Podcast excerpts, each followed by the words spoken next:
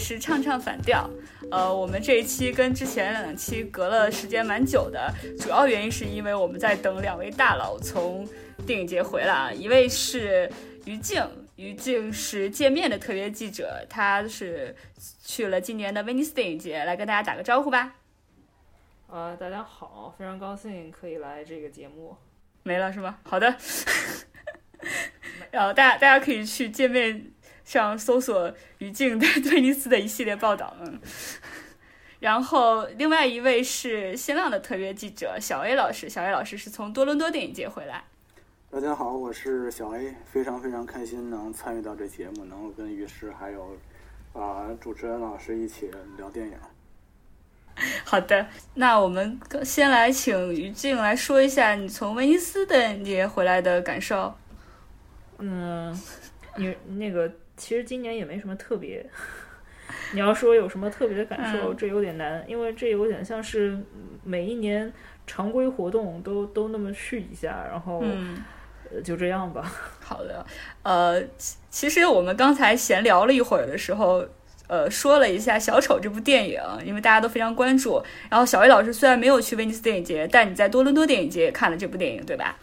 嗯，所以我们你们可以就这部我们不剧透的稍微聊一下。哎，我我有个问题，就是小 A 老师，你在多伦多电影节看到《小丑》的时候，他已经得奖了吗？就是这个时间线上我不太知道先后具体的。对，已经已经得奖了，因为当时放的时候是呃。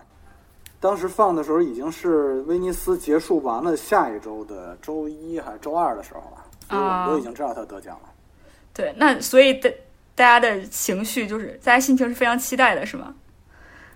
对，从排队的人来讲能看出来，因为多伦多的话，其实它的因为多伦多是一个地广人稀的影展，就相对来讲跟欧洲三大比起来，它的人。虽然也不少，但是因为它场次或者座位比较多，嗯，所以你基本上不需要排队。但是就有那么四五部电影你不得不排队，而且还排特别长时间的，小丑就其中一个。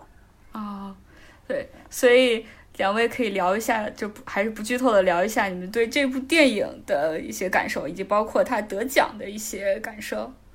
嗯，这个电影啊，就是这个电影事情是这个样子的。就你要说不剧透的话，就就就大家能看到的这个，嗯，预告片来说，啊，就是什么样的人物，大家大家也也都知道，对吧？然后，就是就是我觉得这个电影有一个地方挺好的，就是他这个人物本身是有有心理疾病，而且是很严重的这种精神上面的一些障碍。然后，那因为其实这一个精神疾病。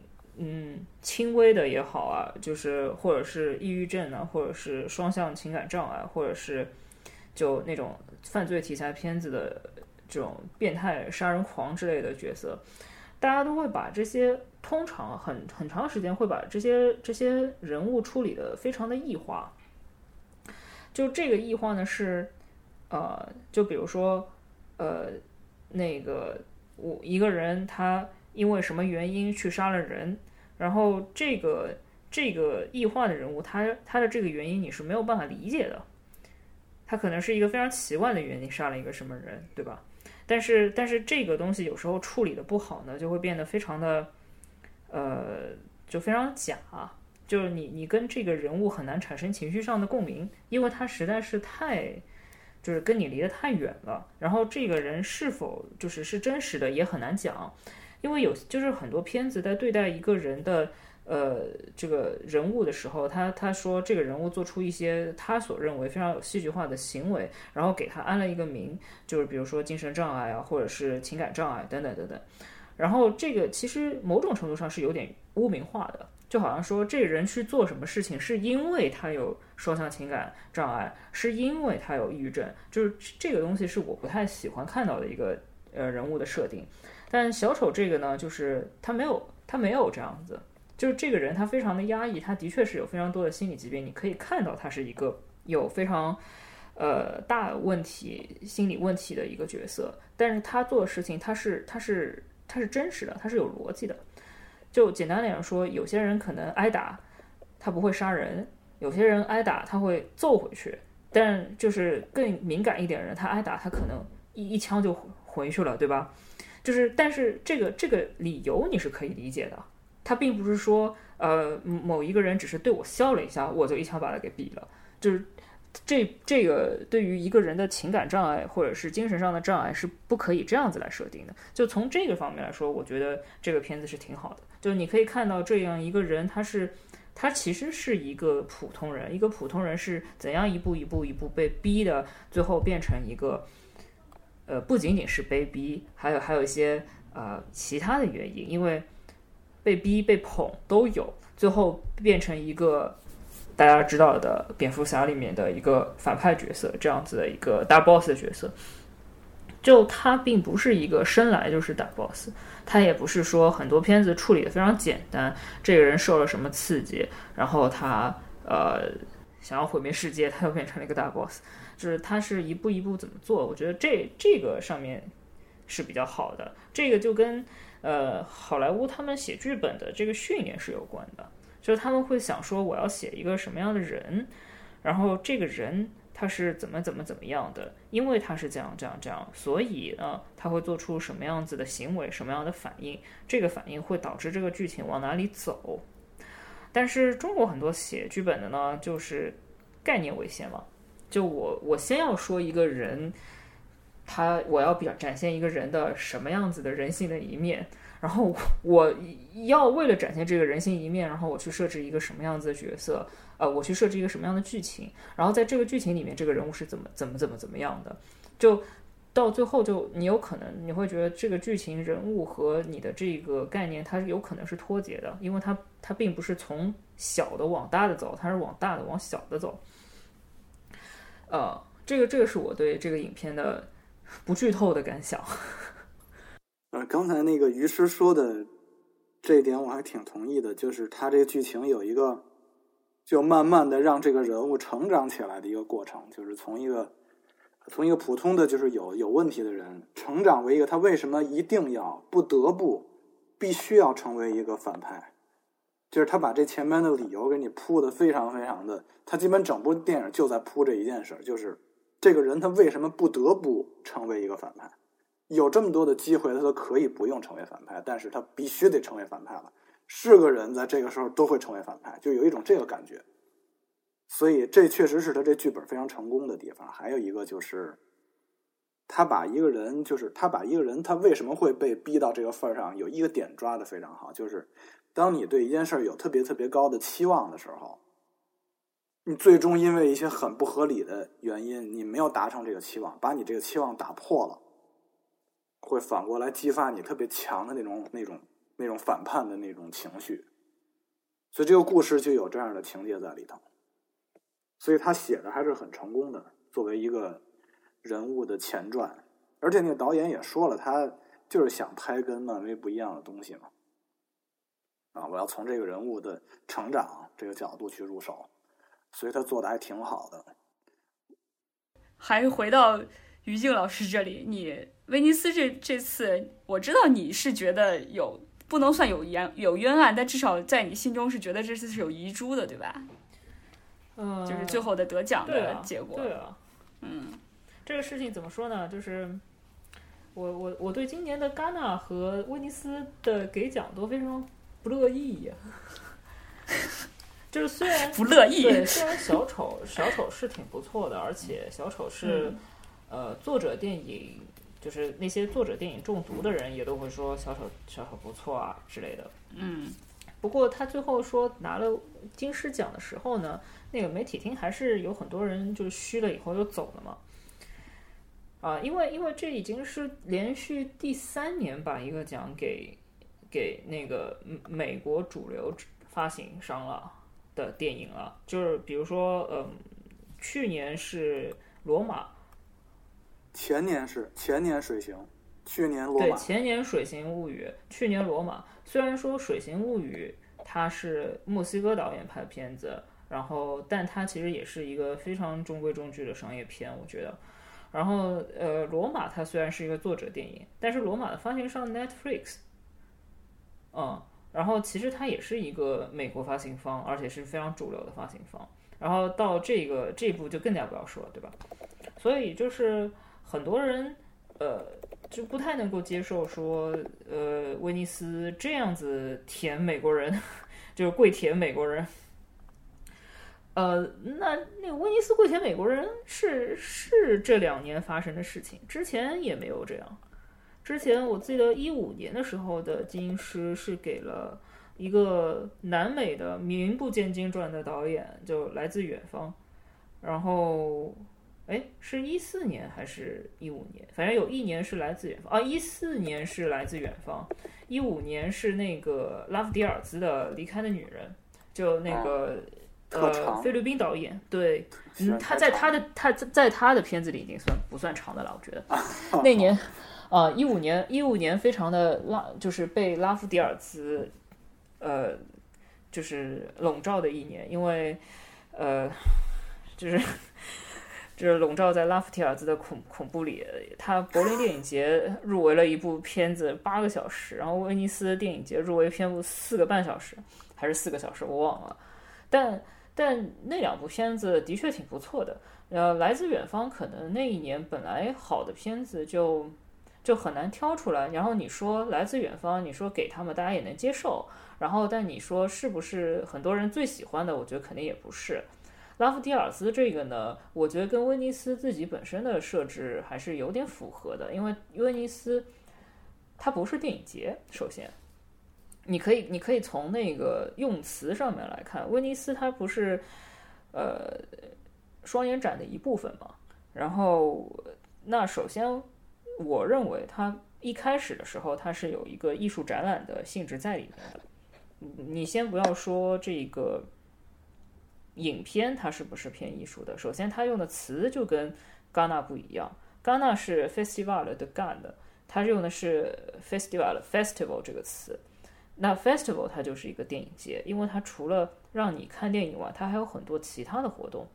不，为什么戛纳电影节电影市场做得好？因为它做得早，它从一开始它就有这个概念，说我这一个是电影行业里面的一个一个节日，这个节日里面你可以看电影，你也可以搞社交，你也可以卖电影，这这是一个它的概念。但是你如果你从呃，威尼斯电影节的这一个翻译当中来看呢，它意大利语里面用的是 monster，就是就是那个是展览的意思，是展现的东西，是展展览的意思。所以，呃，台湾人电影节都是翻译成什么什么影展、坎城影展、威尼斯影展。他如果说是从最早的这个威尼斯，因为威尼斯是最早的电影节嘛。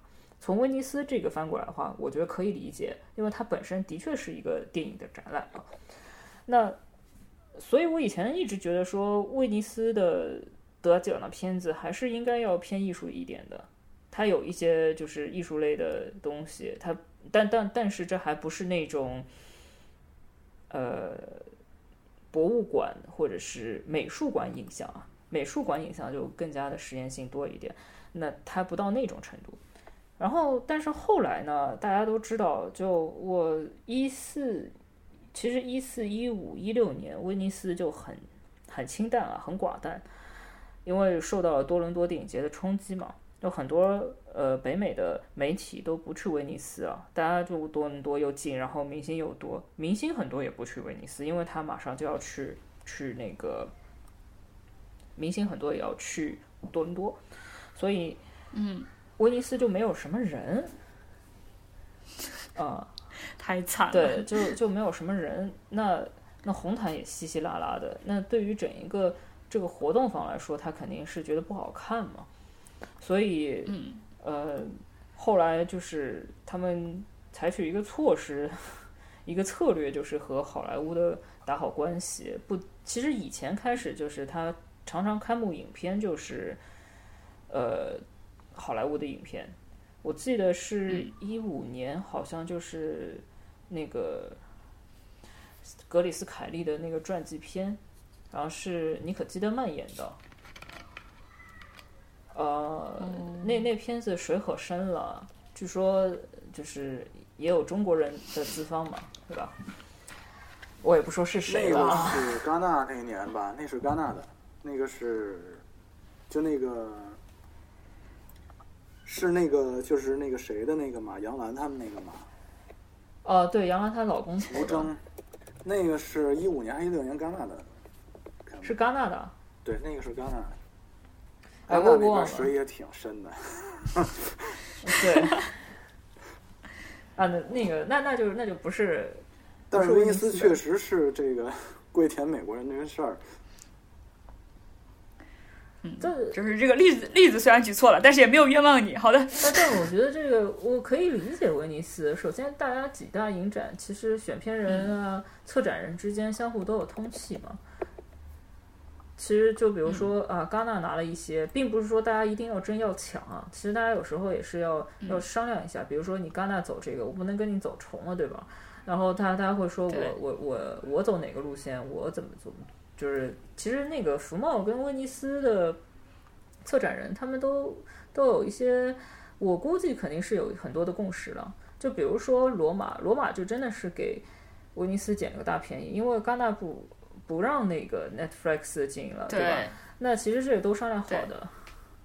那肯定，我觉得如果说可以让 Netflix 进罗马，戛纳肯定是想要的。对。嗯，而且福茂就自就明确还说了这个话，我记得当年就说特别希望他能啊入围。所以你要问我说的话，就是大背景是威尼斯跪舔美国人，小背景是 小背景是呃，今年不管是戛纳还是威尼斯，呃，他们都非常忽略这个个人个人情感的表达，这个在以前。不是这样子的，你想，就是呃，戛纳就更加严重了。嗯，你看那个获奖影片，除了最佳男演员，就是阿莫多瓦的那部电影，最佳男演员是安东尼奥·班德拉斯，和最佳剧本的那一部女同志的影片，那个是法国本土的一个拉菲密斯毕业的一个女导演嘛。嗯，然后。然后你你就可以明显的看出，说除了这两部以外，其他所有的描述个人困境、个人情感，但凡没有提非常直接的提到一个社会问题的影片，他们都没有得奖。然后《痛苦与荣耀》是所有人都觉得应该要拿金棕榈的，不仅仅是一个对于阿莫多娃的情感，他的确是非常优秀啊！真的，你们随便去看《痛苦与荣耀》跟跟那个那个《寄生虫》。对，你你们对比一下好吗？就是请请问，就是作者电影的传统在哪里啊？这宋俊浩那个不是作者片，他就拍类型片的，他就是从一开始就拍类型片的啊。就是就是我不，而且反而反而还他自己的作者性还没以前强了那个寄生虫。对，然后我觉得就是我觉得类型片无可厚非，没有我没有说类型片它没有办法拿拿那个金棕榈，对不对？但是这是很明显的说，呃，寄生虫，你看过一遍，你会再想看第二遍吗？肯你肯定有很多人是想的，对吧？但是也有很多人是不想的。就是就是《痛苦与荣耀》是一个作者电影，很多时候是一个可以反复观看的片子。类型片是你可能今天看完了，你你大概要过一很长一段时间，你会想到说，哎，我再来把它看一下。奉俊昊的这个片子，它就是视听语言，其实呃的确是非常非常好，但是呢，就是观众很多很大程度上是被唬住了，因为你看得懂，你知道说他他哦视听语言就是非常奇妙，然后他讲的这个话题我又能懂，他一定是在讲那个贫富差距嘛，对不对？那我我段时间问你说，你你们看《痛苦有人要》，你觉得他是讲什么？我觉得很多人可能讲不出来，就。就是一部分观影体验的看，就是快感是来自于哦这块我懂了。对，然后然后这一个懂呢，又是跟社会有关的，就是他们就是要一些直白的社会议题。我觉得这个当然是在抵抗一个全世界都在右倾的这样极右就是倾斜的这样一个趋势。但是你说你只关注那个东西，其实难道跟极右有区别吗？你的你的一个个人生活完全被忽略的这样子一个状态，我觉得也不对啊！难道说啊，中老年那个 gay 男的生活，他就这么不值得被赞扬吗？就这么不值得被关注吗？啊，我我觉得同样道理，威尼斯有一样的问题，就你看威尼斯的主席，威尼斯今年评审团的主席不就是一开始，呃，南美的女导演嘛？就马太一开始就说了，他并不想祝贺波兰斯基，因为波兰斯基性侵案的这件事情。那很明显就是他的立场很很清楚，他是作为一个女性，现在有一些女性主义的立场，他他不赞成，或者是就是他非常反感波兰斯基这样的有性侵案的背景的男导演。可是，为什么没有把就是奖给婚姻生活呢？就是婚姻生活一个奖都没有，我觉得这个非常的非常。非常奇怪，因为婚姻生活是一个，我觉得特别可以拿来给女性看的一个东西，因为他是一个男导演，在离婚以后，对于这个婚姻的和两性关系的一个反思，他没有说为自己辩解很多，他他也不是说完全承认自己都是错的，他讲说这个我们婚姻出现问题，并不是因为我们之间的感情有问题，而是我们个体和个体之间有很多问题。然后，这个一个直男在啊反省自己作为直男在两性关系中的犯的错误和这种对于交流的忽略，这难道不是应该被就是女性主义者们所推崇吗？这是我非常不能理解啊。呃，小艾老师，你在多伦多也看了《婚姻生活》吧？《婚姻生活》我没有看，因为。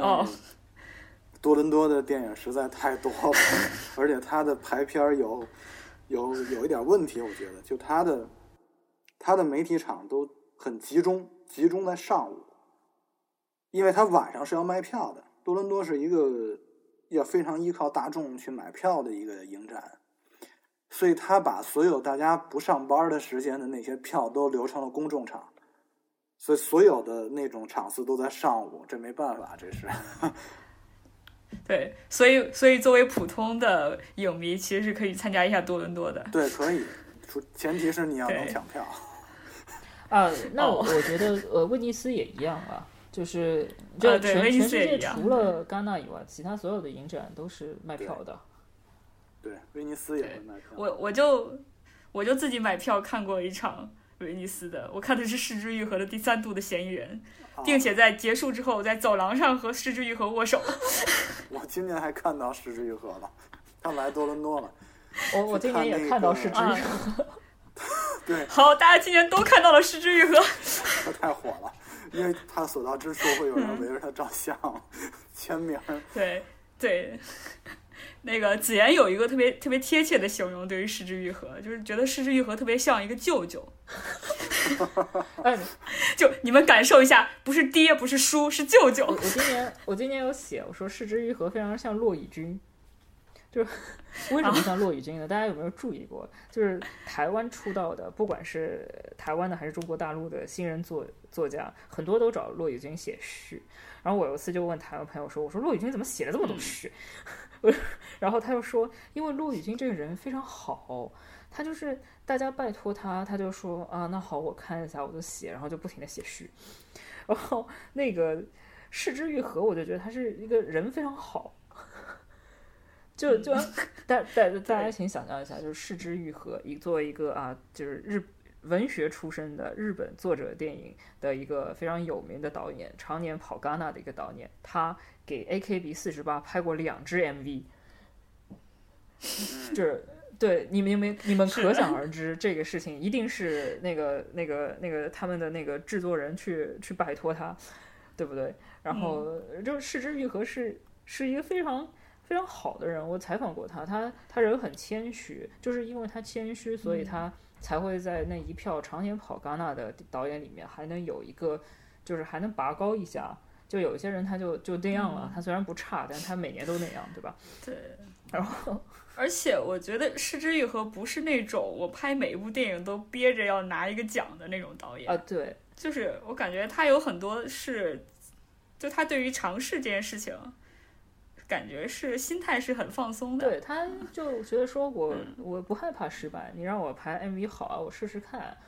然后他的那个我看过他给 AKB 四十八拍的 MV，然后第一支 MV 的时候就啊不行不行，他的这个他他的这个东西呢，他的风格没有办法体现在 MV 里面，就是他并不是那种商业性，就是视听语言商业性上面的那种那种风格。他要讲故事，然后他他讲故事，你在 MV 里面讲一故事，再怎么讲都是都是缺的，他的那种方法。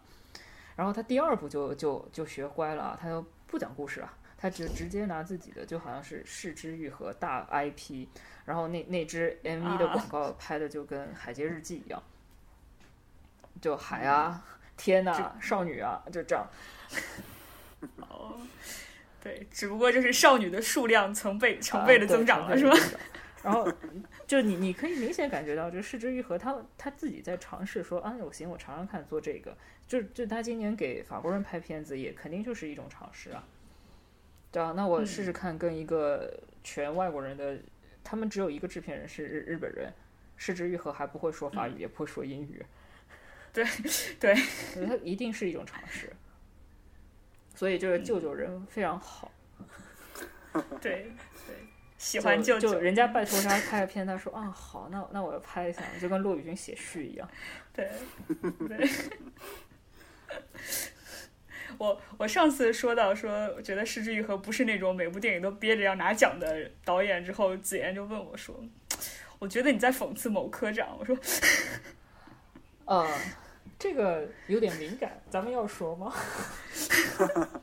好了，没事儿，过过过。我说的，我说的，大家可以不做评价。嗯，那个这期节目聊之前，我没有想到我们会聊到 AKB 的事情。好的，想让你聊一下你在 VR 岛上昏天黑地的经历。是这个样子的，对我昨天讲一下，就威尼斯他。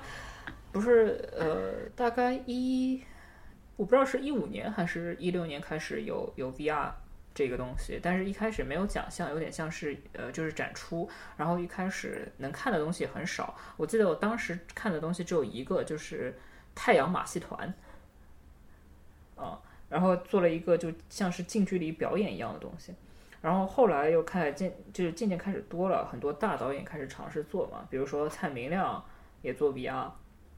虽然那个技术上面有些地方不是特别好，然后到现在就这两年开始有 VR 的比赛了，那就很多的 VR 影片就放到一个岛上面去，然后那一天呢就七分苦雨的，啊，我我来威尼斯九天都没下雨，结果我去 VR 岛那天下雨了，然后你你还得走到很外面地方坐船去那个岛上，因为下雨呢船就比较晕嘛。晃的比较厉害，等我到上面呢，就已经有点晃晃的。后来呢，就是我玩了几个呢，就只是看影像，那倒还好，坐着。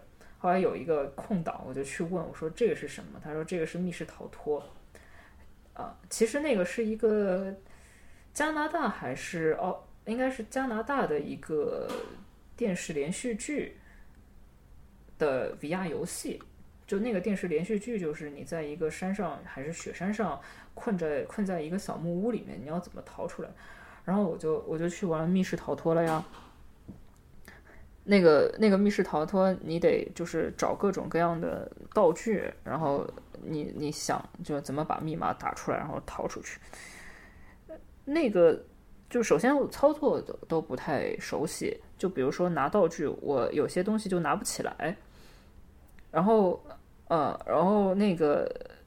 工作人员跟我说：“你按这个键是前进，这个键是转视角，什么什么之类的。”然后我想说：“啊，那不就跟玩 Xbox 差不多嘛？”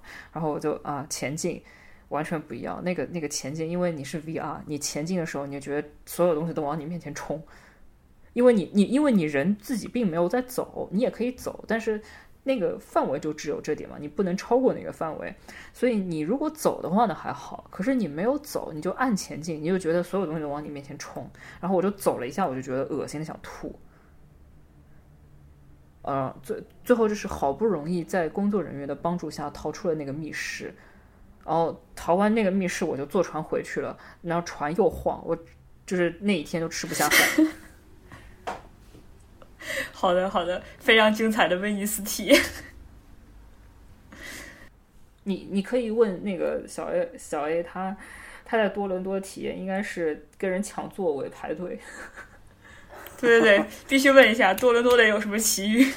多伦多还行，基本上绝大多数场次都还是还是能进的，因为它跟欧洲的影展不一样嘛，它是一个基本上完全就是靠展映来持续这这十一天的这个整个影展的过程的。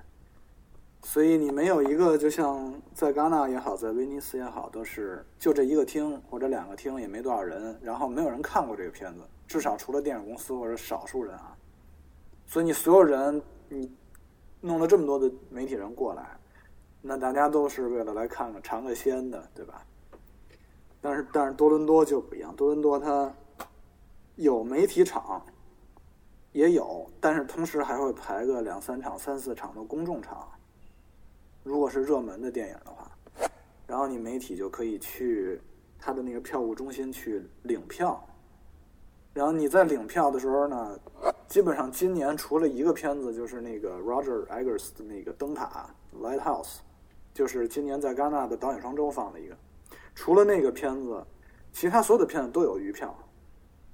所以就是媒体场有四五场热门的要排队排特别长时间，其他几场都很容易就能进。那其中那排队排特别长的有一个就是小丑，有一个是那个，啊，就是今年有一个还挺热门的一个叫做《利刃出鞘》的一个片子，因为那里边有那个 Daniel Craig，就是零零七那个演员，还有还有 Chris Evans，就是美队，然后还有几个其他很知名的大明星在里边演，那个片子当时排了两场。呃，媒体场同时排的，所以那场就特别火。因为多伦多也会事先大概明白哪个片子有可能会特别火，就两场并排着排。还有一个就是今年拿了那个人民选择奖的一个电影叫《乔乔兔》（Jojo Rabbit），导演叫 Taika Waititi，拍了那个雷神的那个新西兰的原住民导演。他那个片子排了有六七场，因为多伦多的。人民选择奖是大家一人一票投出来的，所有的观众、媒体人投票投出来，所以你的场次多寡是非常关键的。如果你这个片子只放三场，那就只有三场的人看过，只有三场人投票，对吧？如果你有七场的人看过，那就不一样了。所以从排片上也感觉到，他在最后投选，他在最后计数不会把这个考虑进去吗？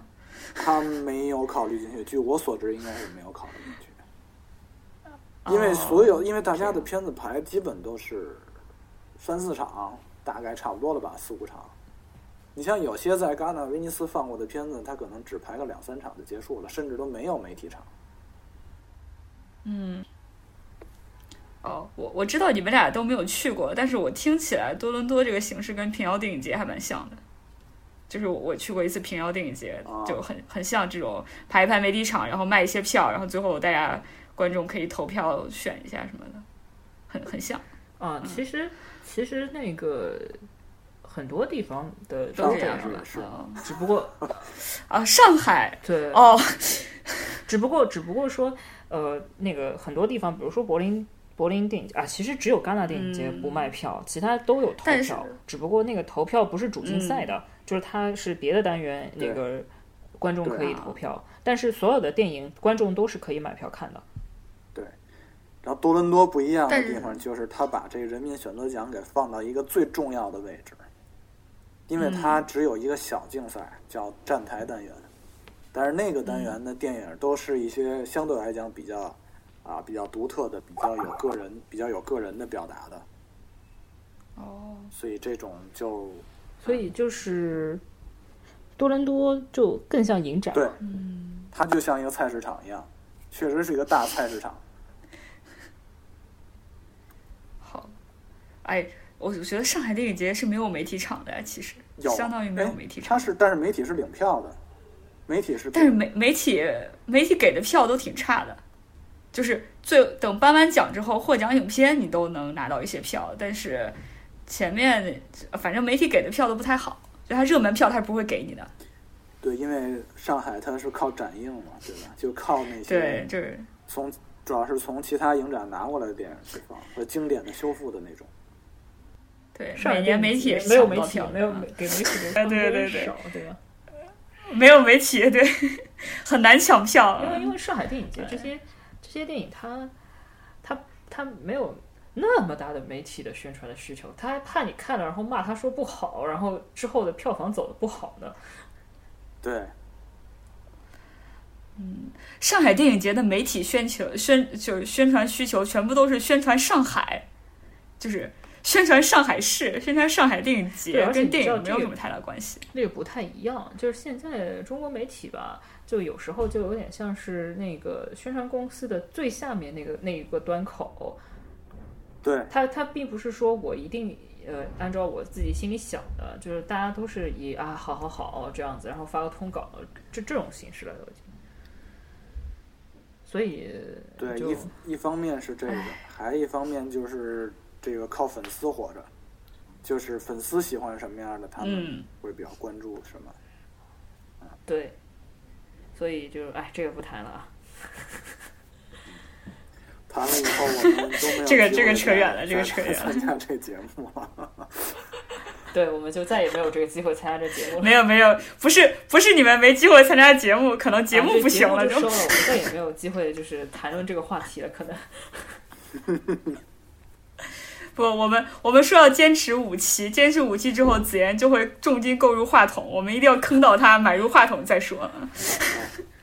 呃，下一个问题呢？嗯，然后下一个下一个问题，哎，我们其实已经聊散了，对，所以说如果除了三大之外，你们还有觉得哪些电影节是很有意思的吗？就可能我们大家并不太知道的，有些比较小众的。小小 A 先来，小 A 入行比我早。哎，我们这里这里说一句啊，就是小 A 老师其实不是专职在做电影媒体的。小 A 老师，你可以跟大家说一下你的本职工作是什么？听起来非常厉害。我我逢人便说我是做咨询的，也确实是做咨询的，但是我不是你想象的那种，嗯，什么财务咨询或者管理咨询。我们做的是给工厂的那种实体经济或者给工厂投资的金融机构咨询，会有一点点不一样。反正平时也确实挺忙的，就去影展、去电影节都是请假去嘛，就这样。小小 A 老师是制造业的，对我算制造业附属的服务业的，对。然后之前去电影节，要说三大以外，其实要我说的话，多伦多就是三大以外非常非常好的一个电影节，因为它确实它这个时间赶得太好了，他把欧洲那三，他在欧洲三个大节的后边儿，它把那个他在威尼斯后边一个星期嘛，所以威尼斯那儿有什么片子，他这儿也都可以有。然后之前多伦多还不太行的时候，威尼斯是大佬级的影展，它是岁数最大的影展，应该是欧洲那三个里边它是岁数最大的。那时候多伦多是多伦多七六年开始的嘛，所以他还是非常非常年轻的，大家一开始没太把他放在眼里，后来多伦多自己就出息了，你知道吧？他把自己给办成了一个特别特别的有包容性的这样一个一个展。就跟多伦多这个城市一样，它不像欧洲那种，就是有一个很坚实的自己自主的一个很很长的这么一个长期的一个文化的沉淀在这儿，所以它很难做到完全的让你感受到它的那种那种包。但是多伦多就不一样，多伦多是一个非常非常包容的地方，是一个你说中文就可以生存下来的地方。所以，对，因为它的市区有很多超市中国人开的。进去直接说中文就可以了，所以这个地方就很包容。他们多伦多本地人说，我们的地铁里边有三十种语言，所以这个地方的影展就非常包容，各个地方的影片都有。再加上它九月份马上就颁奖季马上就开始了，这个美国这边颁奖季从感恩节这儿第一波观众就就开始涌入影院了嘛，所以一波十一月份，那九月份就已经很近了，所以。它这个时间非常好，就有点承上启下的感觉。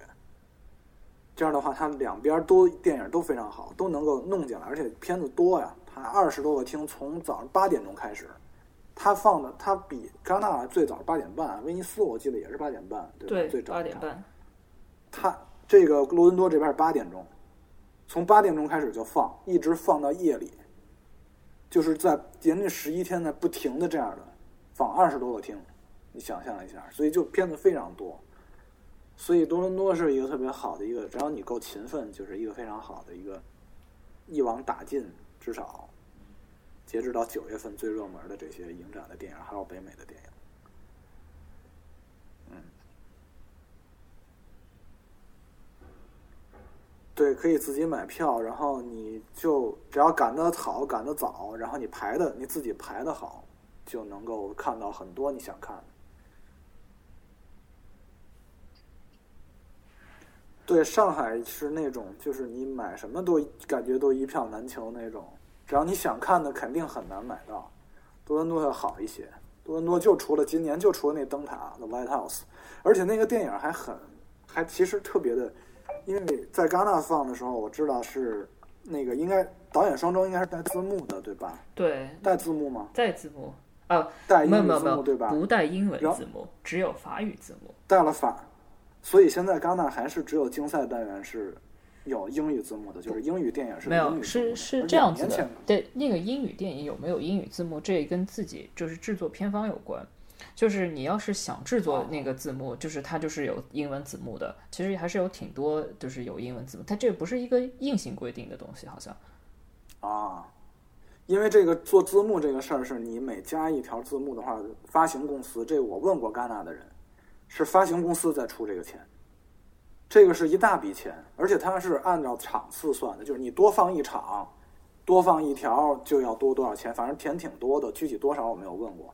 然后多伦多是所有的英语电影都是没有字幕的，只有外语片有英语字幕，所以大多数电影其实还好，就是这个灯塔，那个我不知道于于于是应该是看过了对吧？哦，我没那排进去个。是一个，哦，你没拍进去？对我没拍进去其实拍进去也未必那个，因为那个片儿特别火，是那个 William Dafoe 和那个谁和那个呃，那帕丁森，呃，对帕丁森演的，他们那个片子我不知道为什么那么火，因为那个导演之前拍了一个恐怖片儿，还挺挺挺挺火的，可能大家就特别期待这个片子，就极其的热门儿。就是到多伦多这儿很，就是票一开始就，我后来过两天我问了一个加拿大的朋友，他也要去的，他就说我就在蹲那个票就没有蹲到，然后后来大家进去一看，发现是一个非常老的那种老式的。那种只有水手和船员才会用的那些语言，因为他的故事的背景在十九世纪，一个还是加拿大的一个一个很偏僻的一个港口，我记得是。然后那个片子没有字幕，然后我后来遇到很多美国的记者，普遍跟我反映看不懂这个电影。然后他们就说，他们看完那场是有主创见面会的。多伦多是这样的，多伦多跟戛纳是反过来的嘛。多伦多是媒体场没有见面会，然后公众场有见面会，是反过来。然后他们看那场正好是有那个见面会的，然后底下的第一个提问的人是个美国人，就问导演在上映的时候能不能加英语字幕，然后导演就回回避了这个问题，就当没有听到这个问题就过去了，然后就开始说别的啊。所以就有一个非常热门的电影，今年多伦多还有戛纳那边导演双周放也很热门。结果进去以后，反正美国人说看不懂。好，这这让我想起了我当时在戛纳看《地球最后的夜晚》，啊我那个贵州话我也听不懂，就我是靠英文字幕，很多 很多台词我是靠英文字幕理解这的。这这种情况还算好。我跟你讲，最最可怕嗯就是就是跟他的这个情况比较相似的是，呃，我忘了是一几年，应该是一一五年威尼斯电影节主竞赛那个有一部就是 Mr. Turner 那个透纳先生哦，讲那个画家英国画家的，嗯啊，对，那个我也记得，我也在那一年。不不是不是戛纳，我记得好像是威尼斯。哦哦，是戛纳，是戛纳，我想起来了，是戛纳。对，那年是然后对，然后那那那一嗯口、那个口音啊，就是对英国英国北面那个，真的是我我是看法语字幕的，但是跟我一起看的那个小兄弟，他他只会英语，然后那个没有也没有英语字幕，然后他就呃就根本没有办法 follow 这这这个片子。对，然后我也记得以看了那个法语字幕。对呃，我记得以前好像威尼斯电影节跟戛纳电影节都会有一些片子是，呃，如果是英语对白，它就没有英语字幕。但这两年好很多了，已经基本上主竞赛全都有英语字幕了。对，基本上我去年我看到的都有了。对，我我觉得。然后说起这个，我印象还特别深，就是那个 Xavier Dolan 那个妈咪那个电影，当时在戛纳放的时候，它是一个魁北克法语的那个电影，然后它有法语字幕，这是破天荒的。我第一次看，就是唯一一次吧，这这几年戛纳就是因为法语电影是没有法语字幕的。只有这一部法语电影是有法语字幕的，所以我啊，他的影片都有法语字幕的。他的影片都有吗？都有。我零九年的时候去去法国，然后那个时候院线在上映，呃，Je tue ma mère，就是呃那个我杀了我妈妈。啊，我杀了我妈妈啊。对，就有字幕是吧？对，然后问我那个时候第一次去法国，我我我就问那个呃我一起的一个外国朋友，我说我我怕我。我听不懂啊，就是你们这里有没有？他说你不用担心，这片子有法语字幕的。他说这这这片子法国人都听不懂。我我这次到多伦多有这体会，因为有一些魁北克过来的记者，他们说法语就有点难听懂，他们那个口音。他不仅仅是口音，它的那个表达里面就是英语夹了很多英语，然后但是那个英语的发音也不完全是英语的发音。啊。呃，所以就是基本上很多魁北克，特别是那个多兰的电影的那个魁北克的那个电影，它都是有法语字幕的。但是他现在是这样子，他现在已经做到说，不管他说的是法国人听得懂还是听不懂的法语，他都加法语字幕。以前我杀了我妈妈的时候，是有几段有法语字幕，有几段是没有的。OK，好的。嗯，没看懂，这是跑国际电影节的尴尬地方。对，对，所以我们也发现有很多情况，可能就是大家在看的时候，一方面是语言的问题，再一方面在电影节期间大家比较疲劳，就容易跟，比如说我没去戛纳的话，我自己在看的时候，或者我自己在去电影院看的时候，那种得到的信息有的时候会不一样，就也会存在这个问题。你在太累的时候嘛，就有的时候你会跳过，你就你会就会有些地方你会看，你会你会集中不，你会集中不了精力的，你会理理解不到位的。另外还就是语言的问题，有的时候它出字幕，我我不一定都能看得懂。这个其实字幕这个东西很有很大影响的，就会有一些呃有一些影片在跑电影节的人里面。评价为什么有的人会好一点，有的人会差一点？其实因为有些人他字幕没有完全 follow 住，对，对他他没有办法完全 follow 住，所以他对于特别是那种以对话见长的影片，就会你会发现有一些人的评分会低一点。就是你们有什么你们经历过的最有意思的或者印象最深刻的事情，在电影节期间是什么？有什么？呃，稿酬丰厚的媒体又来约稿了，其他的东西就没有关系。哦，好的，好的，大家疯疯狂暗示好吗？影展期间的，就是发生很多事儿，都已经，我我觉得这个就是第一次去的时候会印象特别深，到后来也就习惯了，所以第一次去的时候就特别发生的。发生的每一件事儿好像都很平常了。我现在总有一种怀疑，就是我总感觉戛纳没有以前有意思了。但是我搞不清楚是因为我自己的那种就已经把这些事儿都习惯了，还是说戛纳确实这两年少了一些呃卖点，少了一些热点。因为我记得我刚去的时候，经常会有一些，比如说，我记得我第一次去的时候，第二次去的时候，就有那种突然有一天。在某一个地方贴出一个，在戛纳某一个地方贴出一张纸，然后那个纸上说，这个明天啊，在某一个厅、某个地方会有一个 surprise screening，就这个这个东西是你你你在官方那个排片表上你看不到的，然后然后他或者是对，或者他或者在哪个地方他给你发了一下，然后我记得当初是。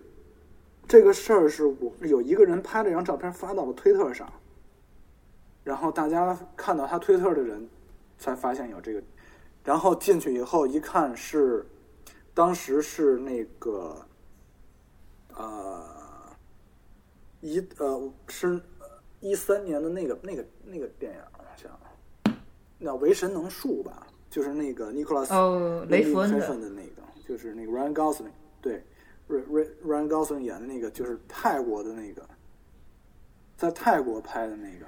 那个还是主竞赛的，一三年的主竞赛。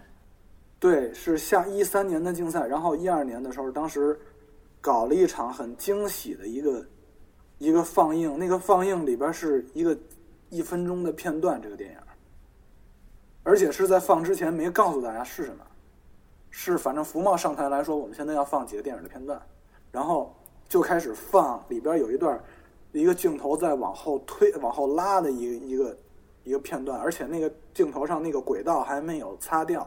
就是你能看到它是有一个设备放到轨道上再往后拉，在那拍，然后就有那么一个片段。而且我《一代宗师》有一个片段也在那时候放，《一代宗师》是一三年的嘛，一一二年底一三年的，也在有一个片段也在那里头放了，就出现这种情况。然后又过两年是那个低俗小说二十周年，啊，一一四年一四年，然后当时我们只知道这个。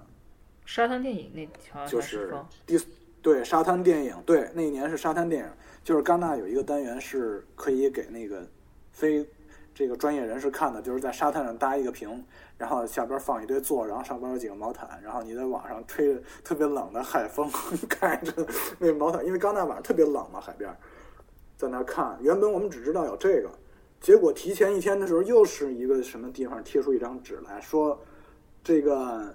那个明天下午，昆汀·塔伦蒂诺要来开发布会，然后就那一下，然后当时我记得前一天的晚上六五六点钟的时候，有人把这个东西拍了照片发到推特上，然后我们赶紧就去那个那个电影宫里边去约，然后才算是约到这个机会，然后第二天进去的时候就已经全满了，就会出现这种这种。让你意想不到的活动，知道但现在好像也，好像这前两年戛纳好像也没有这种，还没听说有这种这种活动吧？就没看到吧？说不定也有，但我们也不知道。是也说不定也有那种小范围的，可能是。还有那种，就有一年戛纳突然有人在街道上拍到了当时还特别火的那个韩国的那个鸟叔，那个是假的。然后那个对，后来说是假的，但是就说当时出了。对，出了个消息，就是突然一下就出了个消息，就不知道谁在传，然后就发了照片，大家都在看，然后一帮中国媒体过去了，就想拍，就出会出现这种这种意想不到的什么，还有什么哪儿偷了东西了什么那种被偷东西的。那个一三年，然后就各种这也是一三年，一三年一三年事特别多，我印象很深。这是一三年，一三年哪个呃沿沿海的珠宝店被偷了？对对，没错没错，就这个事儿，就就在电影节期间是吗？对，对，就在电影节对电影节期间。好的，一三年那一年可可忙了，好多新闻点。其实其实一三年的时候还不太有蹭红毯，还不像后来就大家都很喜欢去走红毯嘛，红毯。但是后来就越来越多，越来越多。然后，然后那个，我其实有些媒体可能也不一定都报吧。然后也不仅仅是中国中国艺人了，那个俄罗斯人也特别爱蹭红毯。就是这个，应该现在已经是一套非常成熟的流水线了。你不是还见到有人手机上有那个戛纳红牛黄牛吗？戛纳红毯黄牛，对我在喝咖啡时候，旁边有人打电话，然后就是一直在打打不通，然后我瞄了一眼屏幕上，就是通讯备注的是戛纳黄牛。你可以追问一下，当然做篇大稿，你就可以假装我是你是那个某某十八线艺人的经纪人，说我也想去，我也想上红毯。对，可以要一个报价什么的。他们然后也是还在人群中的时候，他们服务真的非常到位。然后我看到了，应该有一个黄牛，他在给一个小女孩儿。真的是小女孩儿童级的那种，就跟小女孩的小女孩和她的妈妈跟她两个人讲，在哪里哪里哪几个点你要站住，那是一个拍照的定点。就他手里有个示意图的，然后然后给他指出你在哪里可以站住，哪里可以站住，然后哪里往前走，然后就是他们安排的明明白白着呢。这个去几趟的人，大概都能把那几个点位画出来，在红毯边上站几年，看保安把你往哪儿引。这种媒体的那个，就比如说国内媒体去的一些摄影记者，反正拍明星也是拍嘛，就是反正怎么站那里都是拍，然后随便拍点别人也也也 OK 的。啊，有好多摄影记者都是就不拍明星，就专拍这个，可赚了，比比比那个国内过来的那个摄影大哥赚多了。对，对对，而且而且有很多的明星会联系他们，就说我我就想在戛纳拍一套大片儿，嗯，这种也是有的。对。他不一定在红毯上，他可以找一个别的地方。戛纳还有威尼斯都有，因为这边戛纳、威尼斯相对来讲景色还好一些，柏林可能就差一点。那戛纳、威尼斯的话，就会有很多这种机会。柏林就不太会有人去。这个我觉得不用不用找媒体。对，当地有很多学生、留学生也是做这个事儿的。对，就是就是 伯爵旅拍嘛，想去哪儿拍就去哪儿拍，对吧？柏林还是冷了一些，不，主要是柏林那个红毯啊，特别没有红毯的气质。就是因为柏林它，比如说那个首映场，那戛纳是特别喜欢显摆的，就呃首映场那个观众也必须有一个 dress code，但是柏林没有啊，柏林大冬天的，观众披着棉袄就进去了。所以就是，你除非是走那正当中的明星的红毯，你要是走那个旁边旁边观众走的那个，谁来拍你啊？他的媒体的媒体的那个待的这地方都是正正当中那个红毯的两侧。但戛纳是因为你不管是谁，你都可以走那个红毯嘛，你只要是进那个场次，所以就。所以好多人就趁趁戛纳这个时候啊过去拍一拍，反正媒体都在那边。你要他说，哎，你来给我拍一下，可能有些人就会帮你拍一下。哦，戛纳还有人在路边做这个活呢，就是就就很多人他虽然穿着晚礼服，对吧？因为必必须要穿成那样去，但是他又没有车坐车过去，他走过去。你走在路上的时候，就会有人拦下来，然后拿照相机给你拍。拍完以后，就还会给你个名片，说你要不要买呀，什么什么的。大概就是跟你走在北京三里屯的街头是一个体验啊。哦，我我觉得就跟那个什么那个抖音那个街拍差不多吧。对。来问一下，你这身搭配多少钱？你满意吗？啊，对，我我我觉得肯定有很多人喜欢的。嗯，留个纪念嘛，对吧？来都来了，就跟来都来了。对，来都来了。而且还很多人他不太懂这个，他可能觉得这些事儿就是用要用这种方式，他也不那些个明星嘛，他也不太熟戛纳到底怎么运作，他也不会太想说我，他也没有那个机会去有作品过来，对吧？所以他可能觉得很多跟他的同类都是用这种方式，然后能够有能够得到这个，就是有这种曝光的机会。多伦多也是有红毯的，对吧？多伦多有，但是多伦多的话，他就。那种红毯就相对来说就没有那么像戛纳那么正式了。他那个红毯就在啊，他基本上那些个场次都在一个比较大的一个一个厅，因为多伦多那几个厅吧都还行，就离得不是特别远。有一个相对来讲比较气派的一个比较大的，就像他那个厅平时是搞音乐会也可以的。然后他有几个厅是演舞台剧改过来的，然后就有一些厅是可以办那种公众场的，就在那个特别大的厅。然后还有一个就在他那个主会场前边，本来就是说有一条有一条路，有一条大路，然后就把那条大路给先把那个什么多伦多的那板子先摆上，然后就有一群人在那儿，有一个有一个这个。挡挡在那儿，然后观众就站在那个那个后面，然后就这样。相对来讲，还是走亲民路所以你看，现在我们已经进入到就是最今年就是已经快过完了嘛，最后一个季度了。就接下来你们俩还有什么期待的电影节吗？累呀，跑不动啊。接下来的话就没有什么特别大的展了，一直到奥斯卡，因为。多伦多跟奥斯卡之间的这几个节都比较中小型吧。你像现在那个欧洲，就是西班牙那有一个节，塞巴，塞巴还有，对，对，就是现在这会儿、马上十月份，对，塞巴现在，然后那个十月份东京电影节，对，十月、十一月釜山、东京这种，但是就体量比较小，就中小型的吧。然后九月份纽约有一个节，但是那个也不大，只是今年因为有一个爱尔兰人，所以就还值得关注一下。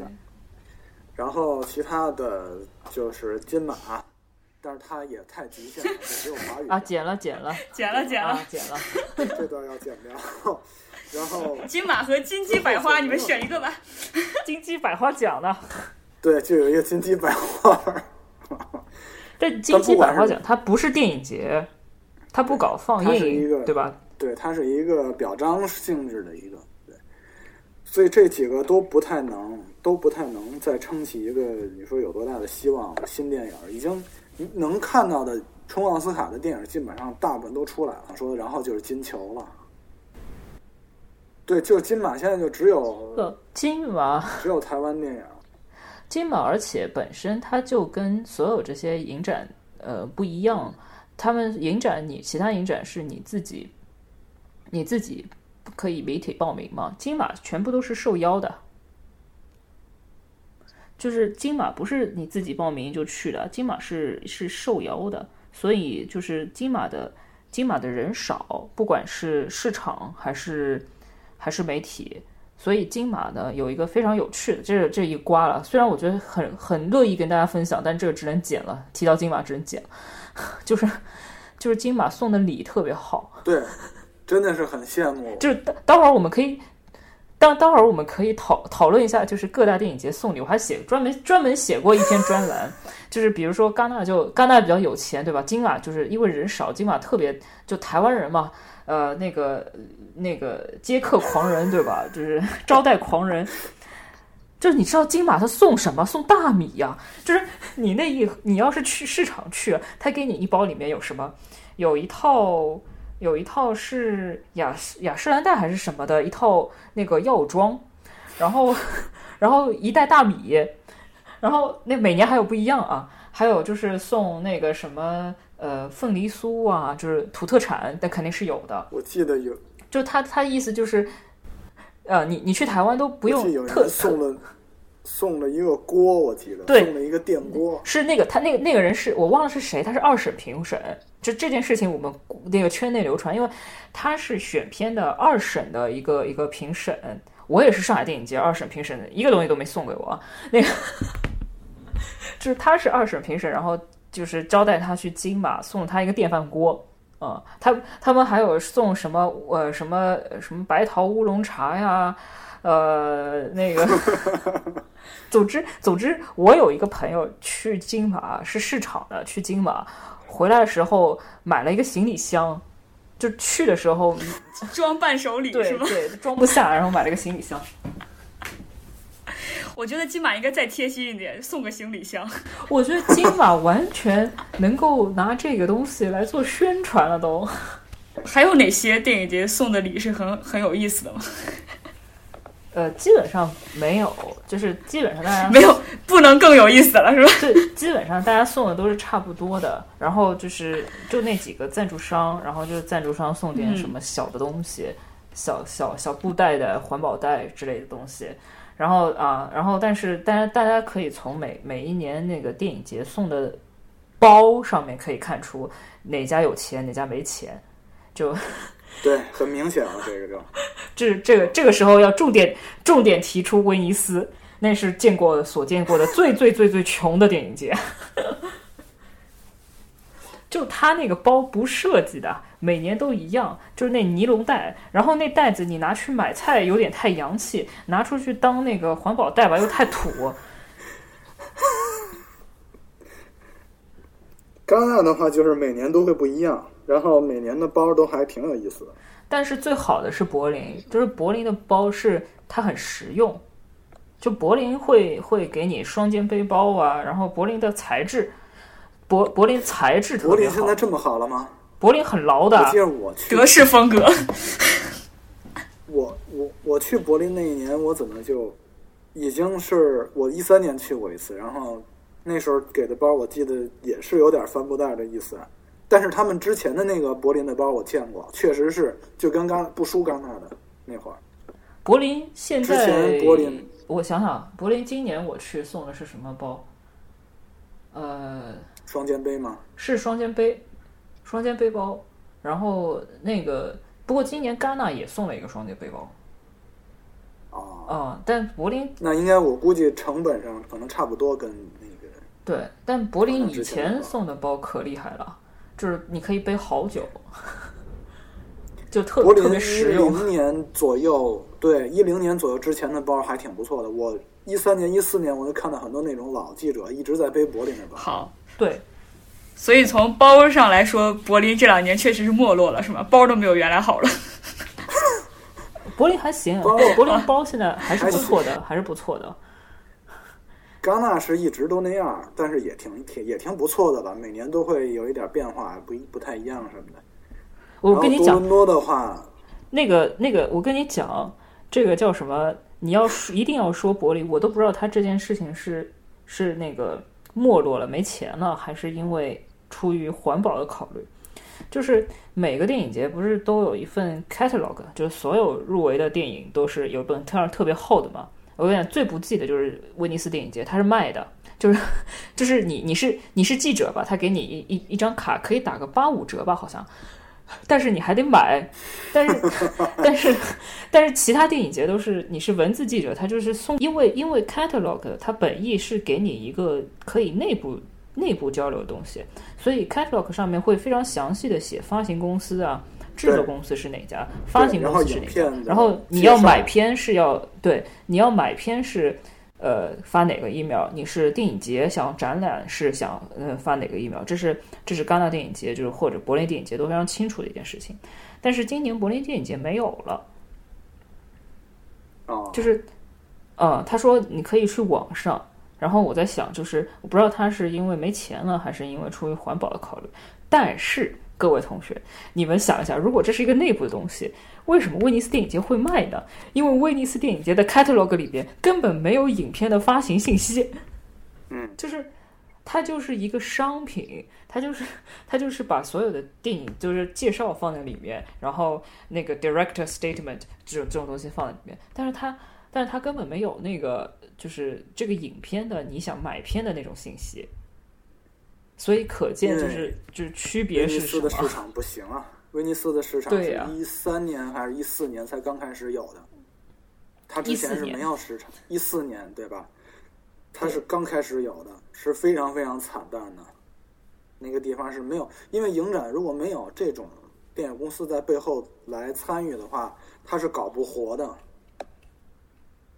然后他就没有钱，对，没有钱，就是没有钱，然后也没有，因为明星来，其实这是他的一个工作，对吧？你要是观众去看，可能我是为了就是看电影或者平时享受怎么样，但是业内人士去那是聊工作、聊机会的，聊我们这电影去哪儿放啊等等这些生意的，没有这些生意的成分就不行。然后多伦多的话呢，也确实也要批评一下在这个 问题上。它基本上就跟 威尼斯差不多，但是它是因为它的那个呃倾向或者它它倾斜的方面不一样。多伦多它是公众性质的影展，它其实也有很丰富的业内的那种活动，也有，但是它就跟那个放映这一块儿，它分的特别的明明确。多伦多是一个就是颁奖季的第一站宣传。所以这一块的业内的人士其实不少，而且多伦多的媒体卡，它的权限是不如那个业界卡的。这跟戛纳是反过来的，戛纳是是跟市场媒体跟市场其实放映是分开的嘛，但是市场那块的卡其实没有媒体这么方便。市场那边是有、哦是是每天其实，嗯，其实市场那边还是很方便，只是我们不知道。我听他们介绍过，就是你放映虽然多，但是你每天要根据你的那个卡只有有一定的限额的，不是说你想看多少看多少。那其实就跟我们媒体卡的那个就是等级是一样的，他们市场卡也有等级。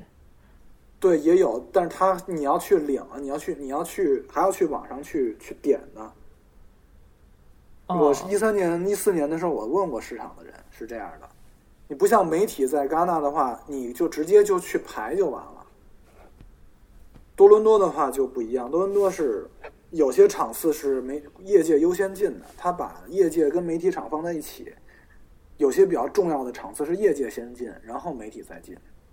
因为多伦多它已经不是很多电影都不是不是首映了，就是他他知道你并不是要第一时间写稿。就为什么以前都是媒体场更早？因为他要你，他知道你需要第一时间写稿。对，啊，这个是一个对，这是这也可以说没错。这个可以说，那个戛纳就是前两年改了，就是去年开始把那个放映时间改了。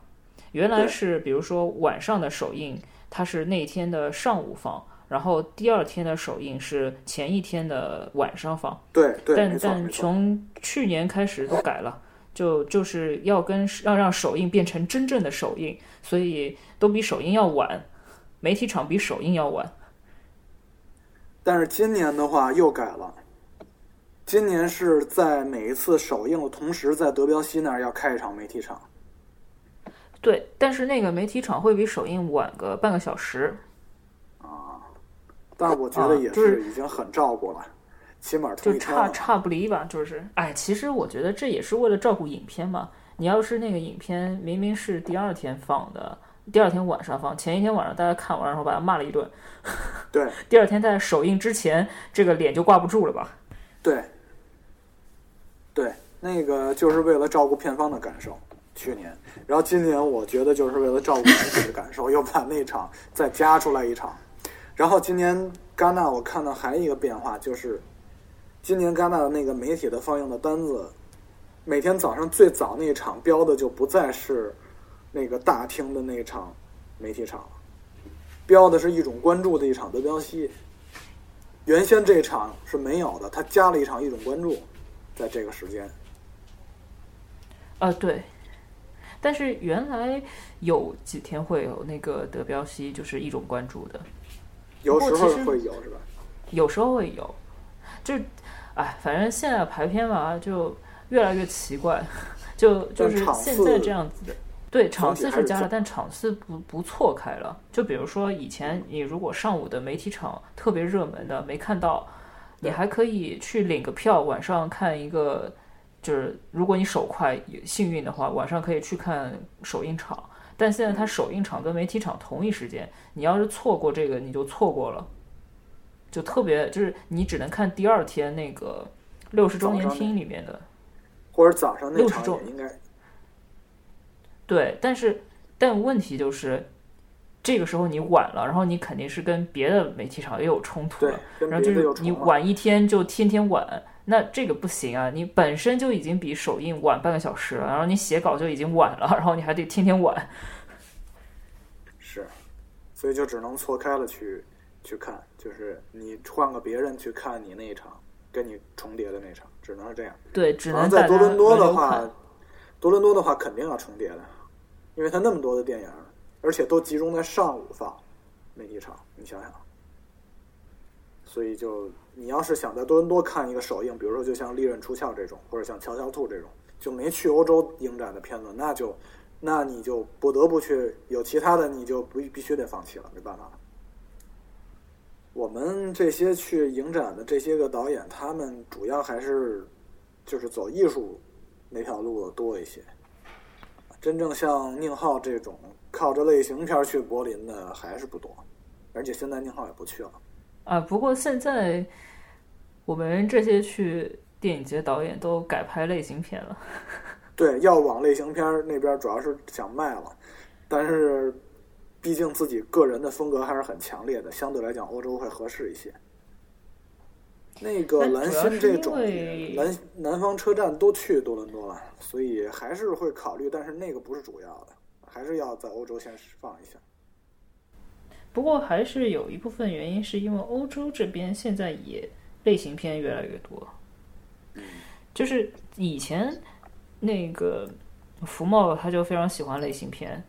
我记得一三年的时候，那个戛纳好像还有就是三池崇史还进了主竞赛。对。然后但是后面就是三池崇史，虽然年年都去戛纳，但是后面基本上都不放主竞赛嘛。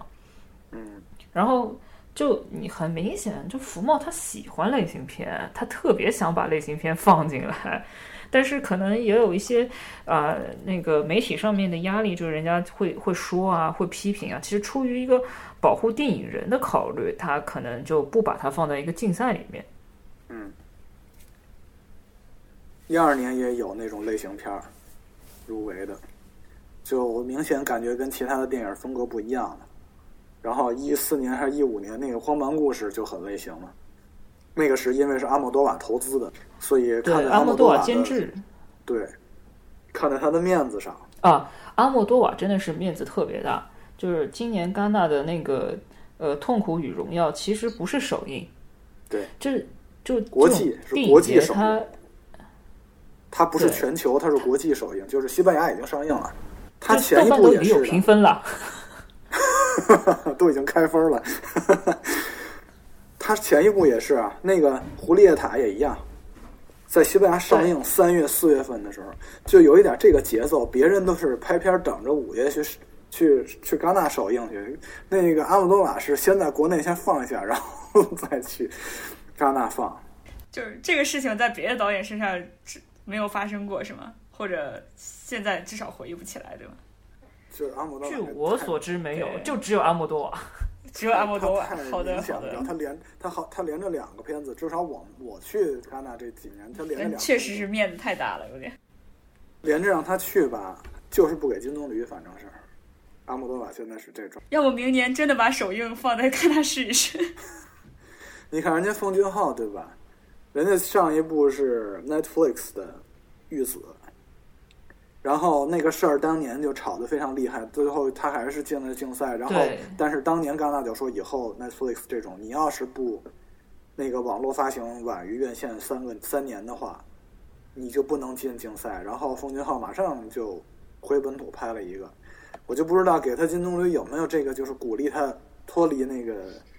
网络发行这个给戛纳面子这个意思，我不太清楚，这我自己阴谋论啊。但是，但是这个事儿，你要说下次全球首映《冈布多少》放在戛纳，真有可能就 给金棕榈。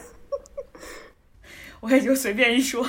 如果你们一年只能参加一部，只能参加一个电影节，你们选哪个？这问题对于于石来讲不存在。也不是，也不是，我想过这个问题，但是。这个就跟你说，你觉得哪个电影节最有意思一样，就你要得从哪个方面来看？你看是要有一个媒体需求，是工作上的需求呢，还是呃你个人你个人兴趣？你你想多看点片呢？就是就是从这个方面来讲。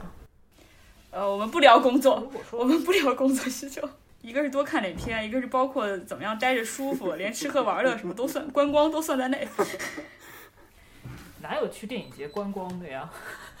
哪有这个时间？像是什么呢？前后前后啊！我们真的没有在观光，跟小林老师说一下，我们真的没有观光。小林老师，我们没有，我们真的很忙。小林老师，你那个给我拍了没有观光？对，你觉得我有观光吗？没有没有，真的没有。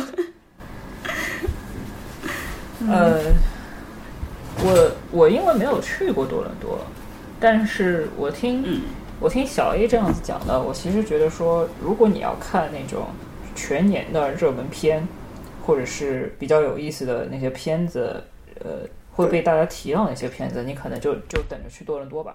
反正之前的都会去多伦多，对吧？但是如果我去过的里边，我自己个人喜好的话，我会选择去柏林。就是柏林是一个最不适合观光的，就那个季节就。就最最不适合观光，然后也不适合吃喝玩乐。柏林东西特别难吃，啊，就是德国东西，我至今吃吃不吃不习惯。就你去你去威尼斯，随便点个什么东西都很好吃。然后就，但是你要说看电影的话，我可能会去柏林。就柏林为什么呢？就柏林还是一个呃非常先锋的一个一个态度。就他的片子，他还是会选一些。非常奇怪的片子进来，就比如说，呃，一些我今年在柏林看了一部意大利片，就是让两个演员，其实是纪录片，让两个记录对象呢拿着手机自拍，就全程都是这两个人自己拿着手机用前置前置摄像头拍完了一部片子。就 就是就是柏林还是会有一些呃。呃，包括柏林短片，你也看到，它其实是在探讨说，影像的，就是影像拍摄的可能性还能拓宽到什么程度？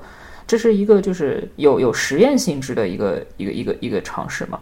那那，但是它又不完全是全部都是实验影像，它也是会有很多就是主竞赛竞赛片呐，呃，等等等等。但是柏林呢，问题是。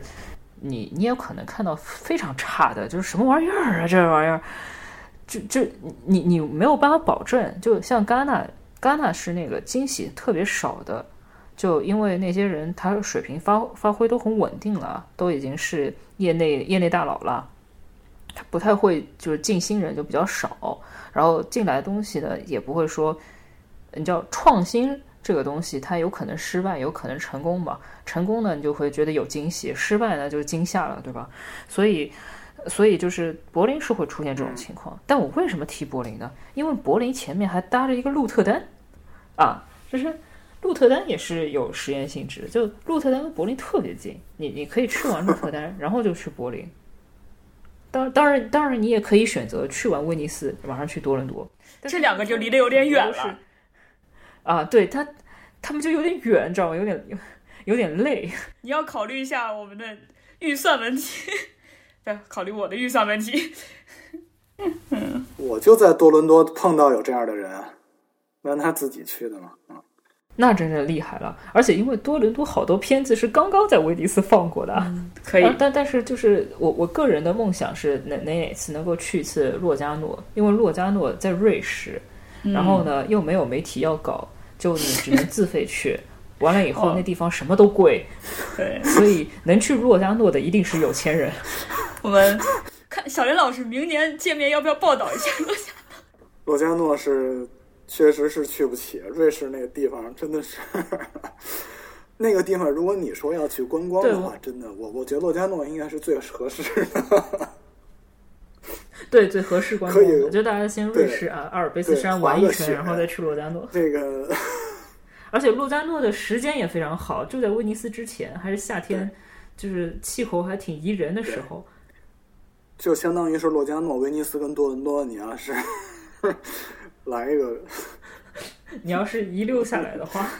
啊，我觉得那不如这样子，你真要排的话，得那个啊，戛纳五月份结束，对吧？你就在那个南部玩玩个什么三个礼拜、几个礼拜，然后六月份的时候去阿维尼翁参加个戏剧节，然后然后你在那边再待个一个月左右，然后等到洛迦诺去一下洛迦诺，然后再去威尼斯，然后去多伦多，然后回来，大概半年就在外面了。然后你如果如果你七月份想去捷克的话，可以去卡罗维发利。卡罗维发利在七月份哦，对对对对对，你可以去。卡罗维发利是温泉圣地啊，那个地方你可以泡完温泉以后看个电影，然后洛迦诺是滑个雪的看电影，这非非常冰火两重天了啊！洛迦诺也能也能泡温泉是吗？对，瑞瑞士那边就是有温泉，雪山下面的温泉可碰了，非常好，非常好。就就你的一年，对小小袁老师的同学吧，好像是一年就以呃滑雪季和潜水季分，当中穿插电影节，啊，是吗？嗯，是。他说他有他有一个朋友，好像已经能够做到这样的人生了。那个柏林，我反而倒没有什么特别，就是觉得留恋的吧，因为因为我不是那种特别喜欢看实验性的东西的人，就我是一个很保守的人。在艺术上，那个我是很主流的，就从一开始喜欢电影，就是因为喜欢类型片，啊，所以柏林那块儿呢，就是因为他电影确实一个是，就是他题材也比较单一吧，就我个人的看法，然后再加上他，呃，虽然跟多伦多一样，都是有那种就像菜市场的那种性质，就很多电影，但是他的电影有很多，也就是。要不然就是有很实验性的，哎，正好对你口味的；要不然就是确实是很不好的、很差的。所以我对柏林还没什么留恋。要只能去一个的话，我觉得要不然就是戛纳，要不然就是多伦多，这两个选一个。多伦多的话呢，也跟柏林一样，是一个没什么观光的地方。它就是因为它就在一个中等中等偏小城市的市中心，就没有什么景色嘛，然后它公共交通也很差，所以它还不如柏林。然后去柏林的话，你还能，你可能还去个什么无忧宫之类的看看，那还能坐个火车去。但是多伦多就不太方便。然后戛纳的话，就是说，你要是期待这些导演，那这些人可能会反复去戛纳。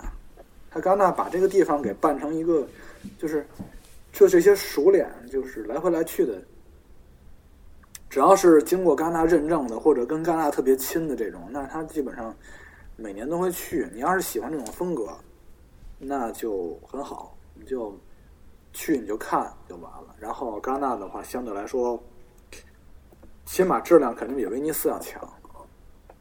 现在这个，因为 Netflix 这个禁令这个事儿，我其实有点担心感，就是 Netflix 现在有很多的，它有很多的跟这种作者导演合作的计划，所以就像那个婚姻故事这种电影，对吧？你这种情况下，你如果不让他来的话，你可能会损失一大批的资源。但是至少从办展上，因为戛纳确实市场上很很火，而且。它有各种各样的娱乐活动，就是供那些大佬来进行的娱乐活动。我们想象不到那种很高级的，那种各种场合、各种层面的各种类型的，所以它还是会，它还是会在影展里边是非常强的一个也是你要看首映的话，它会非常好机会。那多伦多就是一网打尽。那多伦多有一好处就是，你基本上，比如说戛纳这有一个电影，你不知道它怎么样，比如说像那个那那年的那个最后的模样。你说你要去戛纳，你这个电影他进竞赛，你看不看？而且还是那个 Sean Penn 跟那个 Charlize Theron 他们俩人又分了，然后啊，你你你应该先给大家就说明一下这部片烂到什么程度？这个片子是 戛纳史上应该是场刊分数最差的一个，没有之一。最最差能有多少分？呃，我记得是一的一分多，还是没到一分来？我查一下啊，反正是最差的，这没跑了。而且那个电影。那个电影是两个小时，然后我们当时我是看了一个小时走的，就是它真的是没有任何的，就是能让让你觉得好的地方。但是你说它有多，它是它也，而且它也不是那种烂到让你有吐槽欲的片子，你知道吧？就是就是丹纳这个地方，如果我们我们这种就是比如说跑影展，然后。每天都要看好几部的，我们最恨的就是那种平庸的烂片。就是你要是烂到可以让我们就是吐槽，就像，嗯，哎，小 A 你记得吗？就是那个，呃，拍大象那个导演啊，那个在青木原树海，对，青木原树海，对，啊，就是你要是烂到像青木原树海这样子，就是大家都都有有就是开心的吐槽，我觉得也好。就最怕那种，就是你看了一个小时，然后你觉得有烂吗？也也不是说它特别烂，但是它就是特别平庸。然后它，你要想说，你就等说啊，那后面会不会有什么？然后看到后面也没有什么，然后你就觉得自己受到了莫莫大的欺骗。青木原树海那年也是一个，也是后来因为戛纳的口碑太差了，导致就后来好像就没有怎么没有就就没有正常上映嘛，我记得是好像是。对，没有正常上映。然后那个像那个呃，最后的模样这种，就我看了一下，它是零点二分，满分是四嘛，对吧？然后那年就一开始出来有几个确实让人觉得难以接受的，都是什么一点几啊、二这种，而且有些一点几的是有人给三星的，然后有人给叉的那种，就有人觉得特好。这个的 Last Face 是。七个叉，然后，然后两个一一星，有两个一星，然后最后是零点二嘛，还有两个人没看。幸运的两个人。而且那个片子，而且那个片子，那个片子出来之后，你知道好多人说什么？说哎呀，我就怎么没看呢？我这想去看一下，因为就想看看到底零点二的电影是什么。所以这种片子就你就很难啊。那个青木元素还是零点六。而且是就在他前一年，当时都觉得青木原树海是极端了，最不可能再低了，不可能有近期啊，因为之前还有零点五的，但是这没想到一下有一个零点二，所以像这种电影到多伦多你就可以放弃了，而且多伦多基本也不会选这种电影，多伦多是很势利的，我觉得这样的话就你就可以有一个预判选择了。有些电影，比如说威尼斯的，那可能都是多伦多跟威尼斯几乎同时嘛，所以它是同时入围的。结果在威尼斯大家看远不如预期的，那你在多伦多就可以就可以放弃。而且多伦多的排片肯定会晚于威尼斯，因为他要照顾那个剧组从威尼斯飞过来，剧组他不可能他不可能分身的，对吧？他先在威尼斯先发布会，先接受采访，完了以后再来多伦多。这样的话，多伦多就会好一些。然后多伦多有一些很明显就是为了冲奥准备的，他会把那媒体场排的让你一看就知道这个片子很重要。这样的话就会。欧洲的跟北美的都能照顾到，只要你只要你看的够多，肯定能大概看个百分之六七十没什么问题。就重要的、热门的，嗯。不过就是多伦多电影节，就是说你如果要看这些片子吧，你就是想想要早一点看到全年可能最重要的呃剧情长片，呃，但是呢，就是我我的点在于说，多伦多的片子它早晚会出资源的，对。啊，那个那个实验性的片子，它可能资源都没有啊。对，是这样。你就在这个影展碰到他，然后再也不会再碰到他了，有可能。就种草了多伦多电影节，感觉是一个世界电影节、全球电影节的买手店。然后你，那你现在再想想，你在威尔岛上玩的密室逃生，是不是也是很难得的？不难得，因为。因为就是 VR 电影，虽然说现在拍的制作的少，但是 VR 游戏可是应用很广啊。这这这种游戏肯定不多，只不过我前就是肯定很多，只不过我平时没有玩过这种东西。下下次没有坐船玩一玩试一试，看看体验会不会好一点。问一个前面的问题，就小 A 老师，你看了《乔乔兔》那部电影吗？在多伦多的时候，就怎么样啊？这部啊，你们是特关心这个是吧？哎，不是特关心，我就是想到了那那个寡姐是紫妍的女神，所以就帮问一下。这个电影寡姐是女配，她的戏份只有半部戏，而且还不多，但是很重要啊，很重要。看寡姐还是去看婚姻故事？对，婚姻故事她是她都她都要看，她都要看。对，我也知道，就是比较喜欢寡姐的，就是基本上威尼斯还没公布片单呢，就开始说了，就是这两个戏。但是婚姻故事相对来讲可能热度高一点，至少现在啊，之后俩月不知道怎么样啊。但是说到那个婚姻故事，我想到一件事情，就是也有人可能他会越来越偏向于去威尼斯，为什么？因为 Netflix 东西就只有在可能在威尼斯看首映，当然多伦多可能可以。就他以前我们大概会有一个共识，如果只能去一个的，还是会去戛纳。当然有一部分是工作上面的考虑，但如果说从个人观影方面考虑的话，现在可能会有些人他会想去威尼斯和多伦多，因为戛纳不放 Netflix，然后那个因为 Netflix 现在就只做一些呃 limited theater，就是有点像点映一样，然后它只在几个很小，就是不是很小，就是小范围内的影院做一个大荧幕的放映，然后就直接上线了。那像就是罗马，它就没有在法国上映过，它就只在一些小电影院，呃，不是小电影，就是小的活动上面办过活动，然后那可能也是一票难求吧。所以有些人他为了他是为了看这个 Netflix 的出的作者电影的大荧幕，他才去威尼斯的。对，或者多伦多也能看到。对。所以，我我觉得就是之后可能会有这个，真的会对戛纳有影响。我觉得可能之后就是有人会去威尼斯或者多伦多。对，就是再过几年我们再看，就时间久了可能会影响会越来越，就就会越来越明显。有可能。其实现在就已经挺明显了。就是你要作为影展的策展人的话，你得至少你要看到以后几年的一个趋势。现在我觉得戛纳就是非常非常想让 Netflix 的电影来竞赛，但是。又受制于这个法律，还有院线这个势力，确实这个有点儿，有点儿。我觉得这五年前都很难想象戛纳会因为这样的事儿而会会产生这种困境。因为我觉得这对于戛纳来讲是一个威胁，这很大的威胁。我站在一个就是说，去戛纳这么多年，从第一个第一次去的影展就是戛纳，就是一直戛纳，我觉得都在很多方面都。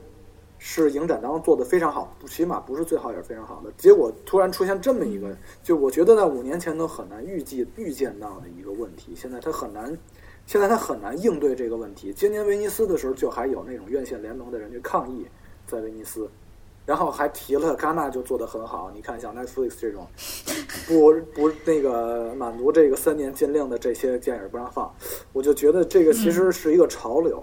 对，但是我我我也有点说，我希望这些影片是可以全面院线上映的。但是 Netflix 它只做流媒体的上映，其实也也有问题。对，就它如果是做院线和 Net 那个流媒体一起上映，我觉得也可以接受。主要是法国，他说他三年在法国是法律规定，好像是还是谁的规定来的？是院线的规定还是法律的规定？就说你三十六个月。这个就有点时间太长了。你说三年之后，对吧？是的。你把这调整成一要是一半年或者一个月、几个月这种，我觉得还可以理解。行啊，对啊，因为因为法国好多片子它上上映三个月，呃，四个月之后差不多了，它 DVD 也出了呀，也就差不多了，也出 DVD 了。对，让它三年才上流媒体，我觉得这。你调整成四个月，我觉得不会影响院线的收入。基本上你等到两个月、三个月的时候，就已经新的片子都已经上来了，你这个排片也会下来的。对，然后但是就比如说《婚姻故事》，我看了一下，他们好像也就只是做做一小范围的，就是 limited theater，就在其他地区就直接上上流媒体。那那就他在美国地区啊，那我觉得就是这也有问题，因为。那其实这个片子非常适合大荧幕看。你要是电脑上看，的确都是，包括罗马也是，它就是适合大荧幕看的。对，婚姻故事还好，因为它它其实嗯，视听语言上也不是说特别的有。鲍姆巴赫这个人就是对话写的好，拍的风格因为因为他导演他拿钱的时候，他是不太考虑我为谁服务的嘛，对他肯定还是想要。尽量的，就他想要拍的肯定还是电影嘛，他不会考虑说我要适合你的对电脑屏幕，或者说因为只你在只在电脑屏幕上看，我就降低自己的要求。我觉得，对，这肯定是不会的。对，从从一方面来说，像罗马这样电影，导演也非常清楚，说我有流媒体这个平台，我可以让更多人看到。如果说不是这样的话，我拍一个独立的作者电影，肯定就是。它发行量很少，它可能没有那么多人可以看到。这个我觉得非常非常能够理解。但但是说，呃，如果这个电影它只在非常小的范围里面进行一些院线的放映，然后就呃就只在流媒体上，呃，我作为观众我是不太乐意了。我不知道别的观众会不乐意。是是一种浪费吧？会觉得很可惜。对，对，我觉得我觉得他考虑的啊，你说。啊，没有没有，我只是岔岔个题。我觉得那个婚姻故事里面，寡姐演的还不错呢。好的，都这么说啊，因为我没看，所以我是听大家这么说。就寡姐自己说，她的自己的离婚的经历帮助她演这个角色啊。嗯，但是那会儿还行，他们离的时候还是比较好看的。不是，就是婚姻故事，它其实就是在讲，就是希望可以离得好看的，还有感情的情侣，但是他们在离婚这一件事情处理的时候，他还是会有很多的伤害。对，嗯，他其实讲的就是就是这个东西，所以我觉得，我，反正反正我觉得挺好的呀，就是不给讲真的是有点啊可惜了。多伦多这边也没有那什么，因为多伦多给他选选的《乔乔兔》嘛，第一名就是寡姐另一个片子，第二名是婚姻故事。哦，那个，对多伦多那个，我刚才是不是没有提到这事儿？多伦多那个就是他的那个包也是一个帆布包，但这一点我我觉得多伦多，因为我在戛纳那几个节都没有见到多伦多这么多的志愿者，就多伦多真是一个特别的大家参与那种，不光是观众买票，就是他的那个志愿者有三千多个。你像戛纳都是那种合同工嘛，对吧？就是你这半年从头到尾，基本上反正在影展那些。临时工都是从二三月份就来了，然后在巴黎那边就开始，要不然是审那个媒体的报名，要不然就是帮着联系各种杂事儿，然后一直到八九月份，他们把所有媒体的报道都收集起来，写成那个简报，就是总结完了以后才走，这样就比较好。我觉得，我个人觉得这样比较好。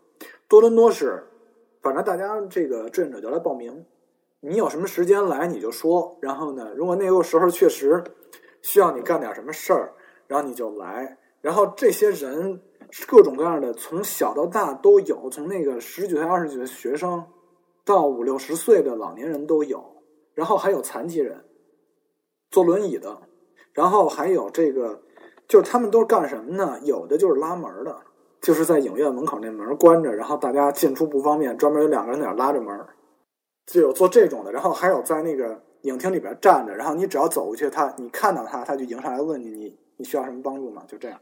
就你我后来都不敢，就是跟他们对视，因为 我只要看他们，他们就来问我。而且这些，而且这些志愿者很热情，但是他们有很多人不了解电影电视节。我第一天去的时候，就是我找不着地方的时候，我问，我就问那票务中心在哪儿，我到问到第五个人才给我指对路。我前面四个人都在给我往错的地方指，然后我指到错的第五个人的时候才告诉我这个地方在哪。真的真的不用这么热情。对，他就特别的热情，说：“我告诉你，一定就在这儿。”好吧，好吧，就这样。然后，但是但是多伦多还挺好，就是每次公众场前面都会放一个短片儿，就是放一个人介绍自己跟多伦多志愿者的经历，关就是多这个志愿者怎么帮助我，然后最后就说拿这个短片来啊。哎，我刚才想到一个什么来着？哦，就是你们说到那个沙滩放映的时候，呃，我其实想起来有一茬，就是就是，哎呀，我我我觉得我在这节目就负责接地气，给大家说一下国内电影节，就是 平遥也有一个露天放映，你们知道吗？啊，就是平遥电影节也也有一个露天放映，呃。对，现现我告诉你，他有啊，然后他这个是固定的，就是他这个他这个事情应该应该是固定下来的。但是其实平遥电影节是在每年的已经将近十一月了吧？呃，然后十一月的山西那会儿其实已经挺冷了，就晚上。他第一届当时开发布会的时候我去了，然后那个贾樟柯呃科长就特别说话特别像一个基层官员，说那个我们有露天放映，介绍了一下这个亮点，然后说。